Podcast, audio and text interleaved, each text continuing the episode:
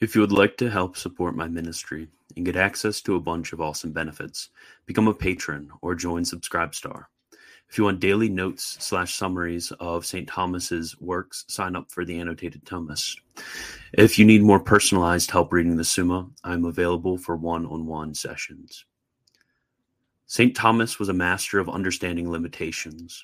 He understood his limitations when it came to the powers of his intellect and stopped accordingly. In his work De Rationibus Fidei, he lays out the limitations of the apologetic task with sublime simplicity and prudence.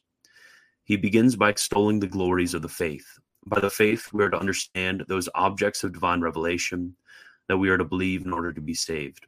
For it is by this faith that blessed Peter the Apostle received a promise from the Lord. Further, this faith is so strong that it holds out inviolate against these gates of hell. It is from this point of view that we are to approach defending the faith.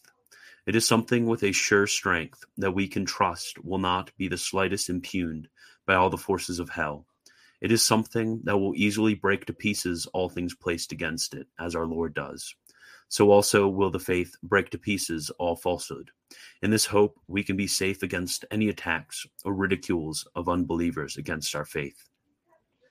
St. Thomas then demarcates those things in which Christian faith and hope principally consist. The Christian faith principally consists in acknowledging the Holy Trinity, and it specially glories in the cross of our Lord Jesus Christ. Christian hope consists of two things first in grace, and second in glory. This is where we are to focus our defense of the faith. Third, in the second chapter of the work, he gives us a guide on how to argue with unbelievers. First, he gives his thesis, that is, in disputations with unbelievers about the articles of the faith. You should not try to prove the faith by necessary reasons.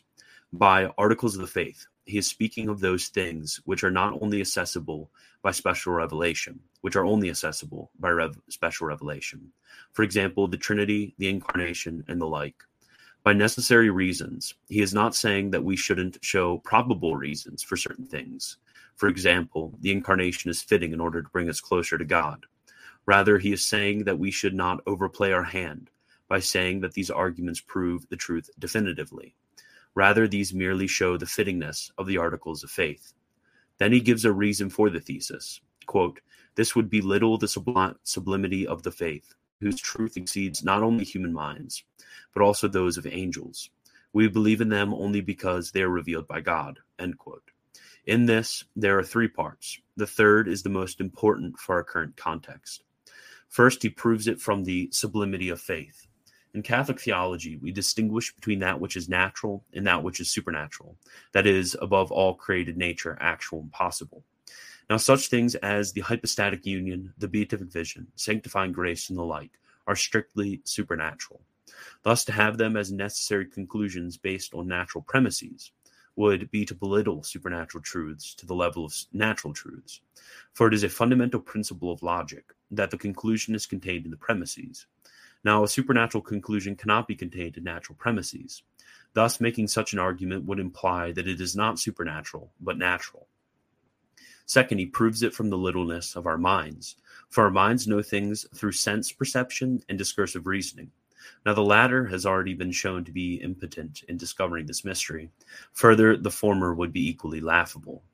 Third, he proves it from the nature of faith. This is the most prophetic to our context. We are in a context where most cannot distinguish between being convinced that it is raining outside and being convinced of the truths of the faith. For faith is the supernatural assent of the mind to the articles of the faith for the very fact that God revealed them. Being convinced of the historical truth of the gospel is not faith. Being convinced of the existence of God is not faith. Faith is not something which can be conjured up by any human efforts. Rather, it is strictly an infused habit. Arguments for faith serve not to bring about faith, but to remove certain impediments.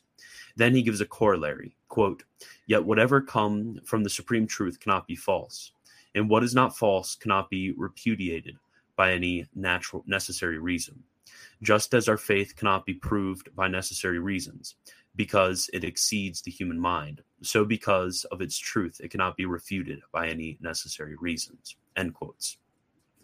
He then draws the opposing conclusion that is, as a supernatural truth, it cannot be disproved by natural reason. For to disprove something is to show some contradiction with a necessarily established truth. Now, necessarily established truths are, nec- are discerned by reason. Thus, due to the limitations of our minds as outlined above, those necessarily established truths are natural. Now, what is supernatural is not virtually contained in what is natural, as outlined above. Thus, not only does what is supernatural not suffer necessary demonstration, so also does it not suffer necessary refutation. Lastly, St. Thomas draws the practical conclusion quote, So any Christian disputing about the articles of the faith should not try to prove the faith, but defend the faith, so that reason can show that what the Catholic faith holds is not false. End quote.